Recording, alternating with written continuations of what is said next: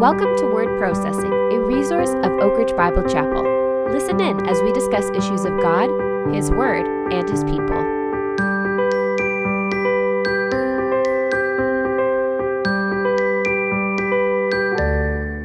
Hello, everyone, and welcome to Word Processing. My name is Josiah, and I'm one of the pastors at Oak Ridge Bible Chapel in Oakville, Ontario, Canada. You know, the New Testament is clear that one of the tasks of each and every member of each and every local church is to encourage other believers in their Christian lives. 1 Thessalonians 5 says, Encourage one another and build one another up. Hebrews 10 commands us to consider how to stir one another up to love and good works. Colossians 3 tells believers to teach and admonish one another in all wisdom. God has given you and I the gift of the body of Christ that we can be taught by, lifted up by, helped by, and shaped by one another for His glory. As a church grows in size, however, it becomes harder to know and be encouraged by every other member. Some you may not even get to meet. So, once in a while, we want to use this podcast to remedy that issue, if only just a little bit, by asking members of our church family 10 questions about their personal walk with Christ. Our prayer is that we can, in a sense, shrink the church just a little bit and use this medium to encourage one another from afar. Well, today we have a familiar voice in the hot seat, the incomparable Andrew Longmire. Andrew, welcome. the incomparable, yes. The incomparable. Glad to be here as always, Josiah. I took 20 minutes this morning trying to think of that intro. It's, Pick the verb or the uh, adjective. Yeah. Yes. Did I find the right one? we'll see. We will see. That's right. Now, it can regularly be the case in church life. The pastoral staff are often the most quote unquote known in the mm-hmm. congregation in that they're the most seen and they have the most public view sometimes of the body of Christ. But that doesn't always mean that they're truly the most known, as you and I can attest to as well, right? And so we kind of want to remedy that this morning and take a little bit of time to get to know you a little bit better, Andrew, if that's sure. okay. And I'm going to use these 10 questions I've been asking other people in the congregation as well and just see where we go from here. Yeah, sounds great. Well, the first question is what circles of influence does the Lord have you serving in? Obviously, you're serving on staff here at Oak Ridge Bible Chapel, but we all have multiple circles of influence that the mm-hmm. Lord providentially places us in. What are some of those for you? Yeah, well, I'll leave that one till last then. I'll, I'll start by saying I'm a, I'm a husband and a father. I've been uh, married to my wife Natasha for almost five years. It'll be five years this September. Uh, we have a little baby girl who's going to be turning one in less than a month, which is wild. As you said, we all have different roles, and I pray that I'm serving God well in all of them. But the ones that I guess outside of that, I've really been praying that I steward my influence well would be I'm a I'm a son, I'm a brother, I'm a son-in-law, a brother-in-law, I'm an uncle, I'm a tenant, and I'm a friend. And then, as you said, I work here. I'm vocationally on staff at Oak Ridge as the associate pastor, which means I get to do a little bit of everything. I'm involved in our prayer ministry, our Sunday morning corporate worship gatherings. Sometimes I'm leading singing, sometimes I'm preaching, teaching Bible studies or Sunday schools, praying for the people of our church, connecting with them, and then more recently this summer, mentoring and directing our summer students, which has just been an absolute blast and a godsend. Uh, so that's been enjoyable as well. Before you mentioned the staff obligations and those circles of influence, you talked about several circles of influence that a lot of our listeners would have in common, yeah, right? A lot of those familial. Absolutely. And sometimes we think of, you know, serving the Lord and we think of missionaries and pastors and these formal areas of service. But really, the things you mentioned are pretty common. They, we all have those circles of influence, right? Yeah. And I think I, I almost scrapped them kind of off my mm-hmm. list, but I thought I really do want to include those because the way the question is phrased, it's circles of influence that we are serving God. And and my hope is that I am serving God well in those circles of influences as a as a family member, as a friend, as uh, someone who pays someone else to live in their house, as a tenant. You know, hmm. all of these things that we do, we're connected to so many people in so many ways, and I hope that my witness and my love for the Lord is able to shine through in all of those circumstances and relationships. What would you say has been the biggest challenge in your Christian journey to date? Yeah, if we're looking for like one big thing, uh, you know, you phrase it as ah uh, or the greatest challenge. One, um, you have one. one. I get yes. one. Yes, I, th- I guess I would say there's a period in my childhood uh, where I was bullied a lot. I grew up in the church and was saved at a young age, but there was some years that got really, really dark there, uh, where I never really doubted God's existence, but I wasn't sure that I liked Him very much, and I wasn't sure that I necessarily wanted to follow Him. Mm. So I'd say that's probably the greatest challenge I'll sneak in here because I have the microphone and say, you know, perennially I struggle with complacency, self reliance, people pleasing, and shame uh, as well, which are also great struggles at times. But We'll edit those out because we said just one. sure, yeah. Yeah, that's right. Uh, wait, am I not the one editing this also? So when we think about you know those struggles, it sounds like you didn't doubt God's existence, like you said, but maybe His goodness. Yeah. and how that works out Yep. in life. What a again, not only a perennial challenge for you, but a lot of people. We go through difficult times and we wonder, okay, I, I don't doubt that He's there. I'm just doubting some of the things I've been taught about Him. And interestingly enough, the way I see it working out more so in my life now, years later, is the times when I feel furthest to God are actually not in times of struggle. I think I've even mentioned mm-hmm. this on the podcast before. It's when things are going well and I turn instead to that self reliance. But at that time, it was very much a God, if you don't help me, why would I serve you? I, I don't like this aspect of my life right now. And how good can you be if you can't help me right now? I don't want to step on the toes of future questions, but Sure. what brought you out of that difficult time? I think it was I mean, it's a combination of things. It was the circumstance changing for sure. Like I don't want to use the cliche like it gets better or whatever. Like it got better for me in my actual circumstance, but the big thing that made a difference with regards to my relationship with Christ was being in a place with I think it was like 2 to 3,000 other teenagers all praising and worshiping the same God together. I had this moment of like yes, this God is good, and I'm not the only one dealing with this or the things I've gone through, and I'm not the only one worshiping this God either. Like, this is the God I want to follow. Hmm. Very much this feeling of not only in my life do I not feel alone anymore, but in worship of God, I don't feel alone either. Do you have a book of the Bible or a common passage of scripture you go to several times in your life? Maybe a favorite, we might even say. Mm, yeah, the book of Philippians is probably my favorite. Um, I spent a lot of time studying different parts of it when I was in seminary. I think anytime the professors would give us an assignment that was really open ended, especially if it involved translation work, I ended up back in the book of Philippians. I feel like it's a perfect mix of content. It has you know the importance of the gospel what it looks like to to follow christ. It has that incredible passage in chapter 2 that's probably one of the most beautiful depictions of christ in all of scripture. Then it talks about our journey and our path the the trials that can come along the way and yet the goal that we're aiming at and then reminds us at the end you know be joyful and content rely on christ's strength it's really just that mix I, I feel like it encapsulates so much of the ups and downs of life and that hmm. journey and then maybe a little cliche at this point to use this first but First Timothy 4:12 was I think my baptism verse.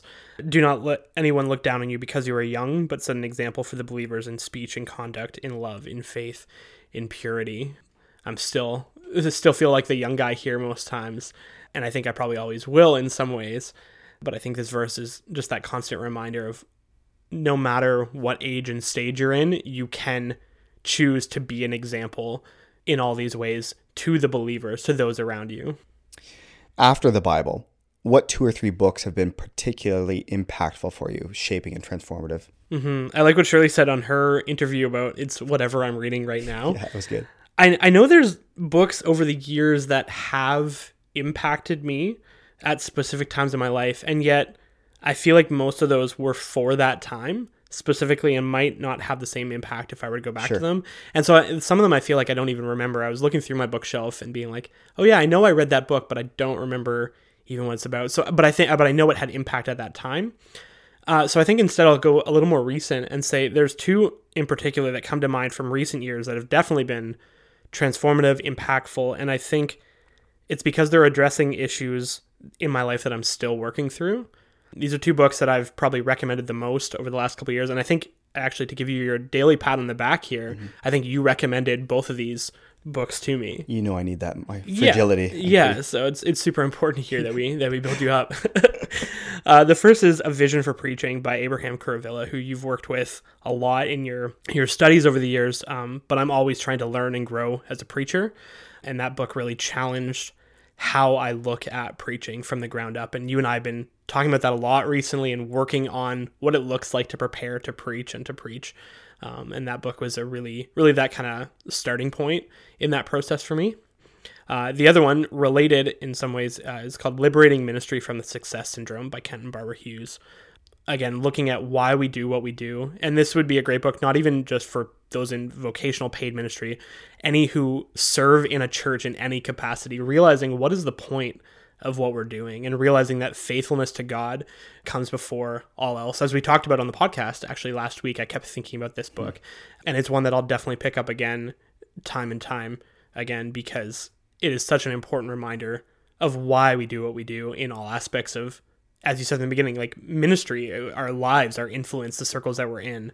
Uh, what's the point? I was going to ask if you think it would be helpful for someone who's serving as a mother, as a son, as a, all of those roles that you mentioned at the beginning would still be helpful because those are ministry roles. Yeah, I mean, I typically I'm thinking the people I've recommended it to, and it's been people who are serving in the church in some capacity.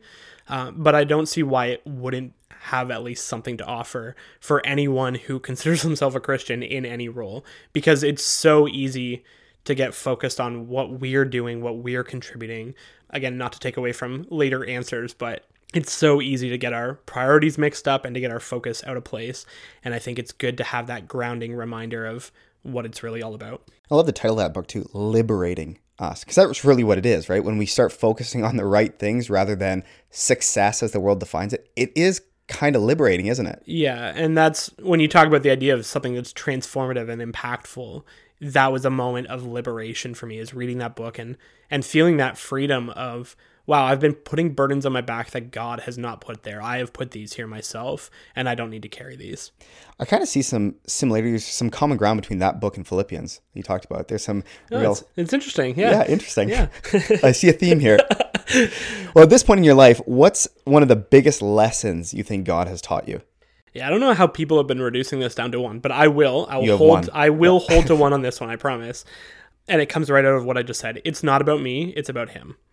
I, I think that applies in in every aspect of my life in my ministry. My ministry is not about me. It's about god. My my family as much as i want to make that about me it's not. It's about god. And in the tough times in the good times and in worship worship is not about me at all. It's about god. And in my fears and my trials in everything i need to just come back to that focus of andrew this isn't about you. There's so much more at play than you could possibly understand and worship god through it all how have you made that shift? Like we're obviously involved, for example, in worship. I'm obviously involved. I'm there. I'm participating. Absolutely. How do I make that shift between the experience of worship, which is not in itself bad, but then making it theocentric rather than human centered? Uh, how do I do that? Oh, that's it. I mean, if you figure it out, let me know. Okay. I think, and that's maybe a bit where I cheated here. You know, the biggest lesson that God has taught me this is something God is continually teaching sure, me. I'll, I'll, I'll, emphasize that, but I think it's the one that's come up most in my life. Looking back to those scared times as a child with no friends, you know, I wanted to make it about me, but it it ultimately wasn't. It wasn't an indication of God's goodness of how many friends I have or how lonely I feel. It has nothing to do with God's goodness. And I think it's just constantly reminding yourself what it's all about, what you're here to do, what the purpose is, and really how little uh, how to phrase this the right way.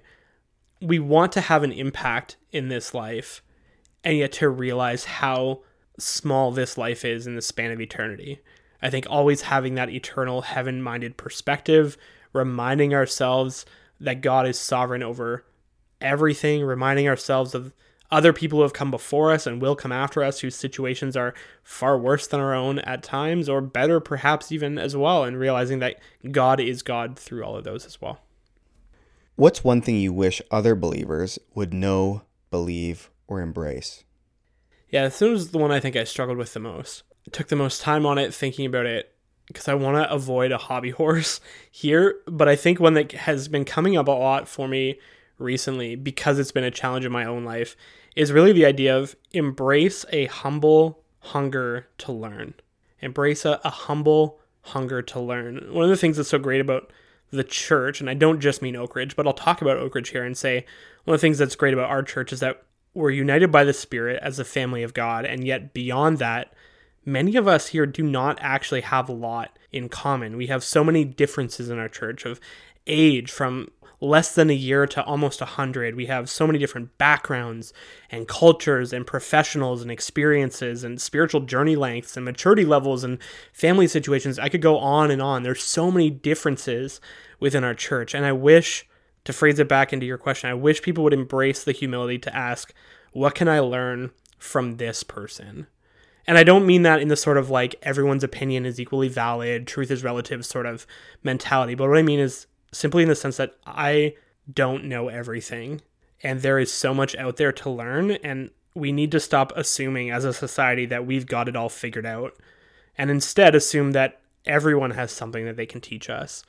Everyone has something that God has taught them that maybe that he hasn't taught me yet that I can learn from what God that's why we're doing this type of podcast, right? Looking at everyone, all these different people within our church and saying, what has God taught you? Because maybe God hasn't taught me that yet and I need to learn from you. So I think it's just having this humility to say, like, yes, I might be more experienced in X, hmm. but you might be way more experienced in Y. You know, some of the the quotes or things that I remember, one of the wisest things I remember someone ever saying to me, they had been a Christian for like two or three years, and I've been a Christian for like 20 and I it still sticks with me. And it just reminds me that again, it's not about me. It's about him. God is going to work how he wants to work in his people at different ways and different times. And if I think that I've got it all figured out and I can't learn from those other people, I'm sorely misunderestimating God's power and just missing an opportunity. Even in the short number of episodes we've done like this, you think of Gordon Rumford and Carol Clooney and Shirley Buchanan mm-hmm. and yourself. Very different backgrounds. Absolutely. Very different, all those things that you mentioned. And yet there are those beautiful common threads that are actually, when we understand them rightly, far more significant, far more powerful than anything that divides us. And certainly we can learn from one another, like you said, the different experience of what the Lord is teaching them, has taught them uh, I mean, it's almost like we're a body. Mm-hmm. We can actually function together and learn from one another. There's a reason Paul uses that illustration, right? And, and I think we need to keep going back to it. We have different functionalities, we have different purposes. We're going to be used. Some parts of our body do not get used very often, but they're vitally important. Mm-hmm. And I think it's important to, to remember that and good at different things. What's the greatest disappointment you've been forced to endure? Yeah, disappointment is such an interesting word. I feel like I want to attach it to like an experience of pain or suffering. You're really just doing whatever you want with these questions, aren't you? No, I'm coming back to it. okay. I'm, I'm coming back to because I, I, I think I started thinking about this in a different direction, and then I realized no, no, no. The question is disappointment, which to me is this idea of being let down by something. Yeah.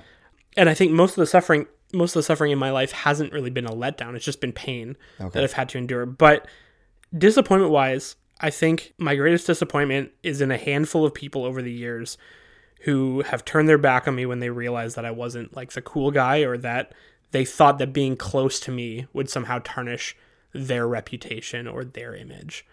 So, again, almost the exact opposite of your last answer. So, we can learn from one another. We actually need one another. And when that hasn't happened and people have turned away from you, it's been the most disappointing.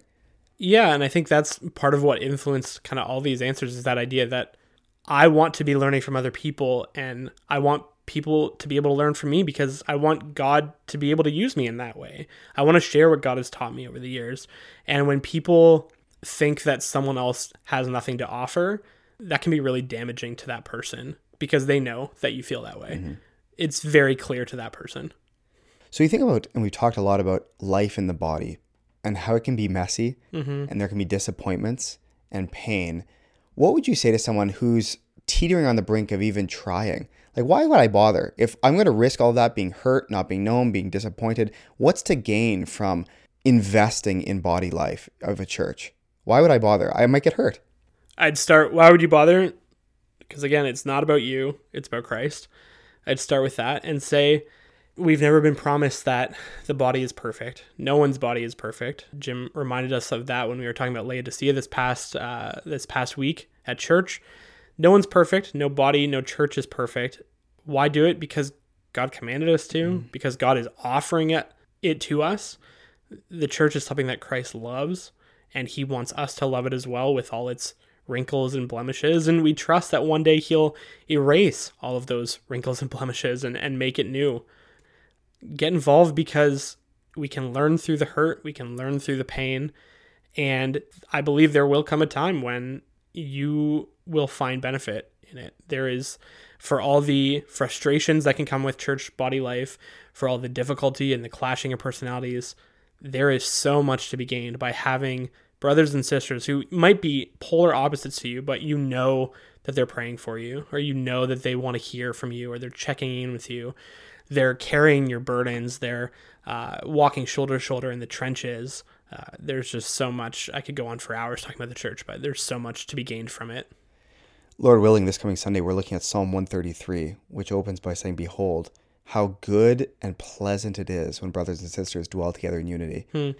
And as we describe, and we know that there can be pain because we are sinful people living in a sinful world and we hurt one another, the declaration of Scripture is pretty clear. It is good and pleasant. And it seems like it's a declaration as well as a promise, something to be celebrated, but also something to be chased after and protected. Yeah. It's both and, and to, to live in that tension of this is real because of who we're united in and what we have to look forward to, but also at the same time, something to work toward in spite of our imperfection. Yeah, I think about it. And going, let's go back to the body illustration, right? If you have a part of your body that gets injured or isn't working quite right, it's a pretty drastic step to remove that part. Usually, there's prior steps of trying to fix the situation. I've broken a lot of bones in my life. I've had a lot of injuries, concussions, etc. When I break a toe, I don't go and cut the toe off because it didn't do its job right and it broke. No, I, I put it in a splint and hope that it repairs itself. And I still have a wonky toe. If you ever see me without shoes on, I have a wonky toe that never healed quite right but it's still a part of me and I'm still better off than if I had cut that toe off completely. Because why why just remove the opportunity of something possibly getting mm. better. If you cut something out of your life, if you cut out the church or you cut out gathering or the body life, there's no chance of it ever getting better. But if you put some work into trying to repair it and you trust in God as the ultimate healer and physician, there is that chance that it can get better. And it won't always be perfect and it might never be perfect, but it can get better. On the flip side of that last question, what would you say is the greatest encouragement the Lord has blessed you with? Yeah, and it's it's the flip to the response. Okay. It's, I am with you. I will never leave you or forsake you. God is the one who I know knows all of me and yet still chooses me. Hmm. Knows every aspect about me and still loves me. I'm not too much for him. I'm not too much that he feels the need to walk away because I'm tarnishing his reputation, although I do at times do that. Uh, but he still accepts me. Do you ever feel that that's not true? And when you do, how do you deal with that? Like, I- know that he said he's with me, but let's face it, some days I just don't feel his presence. What do I do in those situations? Yeah, I mean, you just remind yourself of the truth. We we focus a lot on feelings because it's easy to notice them. Um, and yeah, you're right. It can feel like God's not biased. and so the only option I think is to remind ourselves of truth and say that truth is not affected by feelings. Truth is truth, and the truth is that God is with me, whether I feel Him, whether I see Him. The fact that I cannot see it's a classic illustration, but I cannot see the source of wind does not mean that wind doesn't exist. The fact that some days are not windy and are very still does not mean that wind does not exist anymore. It just means we don't currently see or feel the effect of it. Um, and I think that's what we just have to remind ourselves of that truth over and over. If you could write a letter to your 18 year old self, what would you say? I think it would just say don't don't always take the easy way. Don't always look for the easiest path. 18 year old Andrew liked to try and find the like you know the classic like work smarter not harder. I think that's true in many ways. You you want to work smart, and I still think that's good. But sometimes I think I was so smart that I was dumb, in that I tried to find the easy ways to get through things at the the cost of not maybe learning from them or experiencing something to the fullest. Uh, because I tried to find the easy way instead. That's a good word. One that's very relatable for many people, I'm sure. If a movie was to be made about your life, what would the title and tagline be? Yeah, title I think will say "Press on towards the goal." Go back to Philippians, uh, with the tagline being, "Can someone remind him to rely on God's strength?" Which the irony being is that, you know, I talk about struggling with wanting to find the easy way. Well, in many ways, I make my life harder now by trying to do it on my own strength, in my own abilities, and God is right there, just saying, "Andrew, come on, my burden's light. Take it." Like, I want to take yours. Stop trying to do this on your own. It's not about you. I want to do this for you.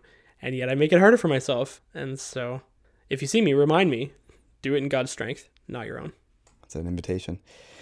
Well, thanks for the time today, Andrew. Thanks for your ministry to us, your mm-hmm. friendship, and your vulnerability, as always. Appreciate it. Yeah.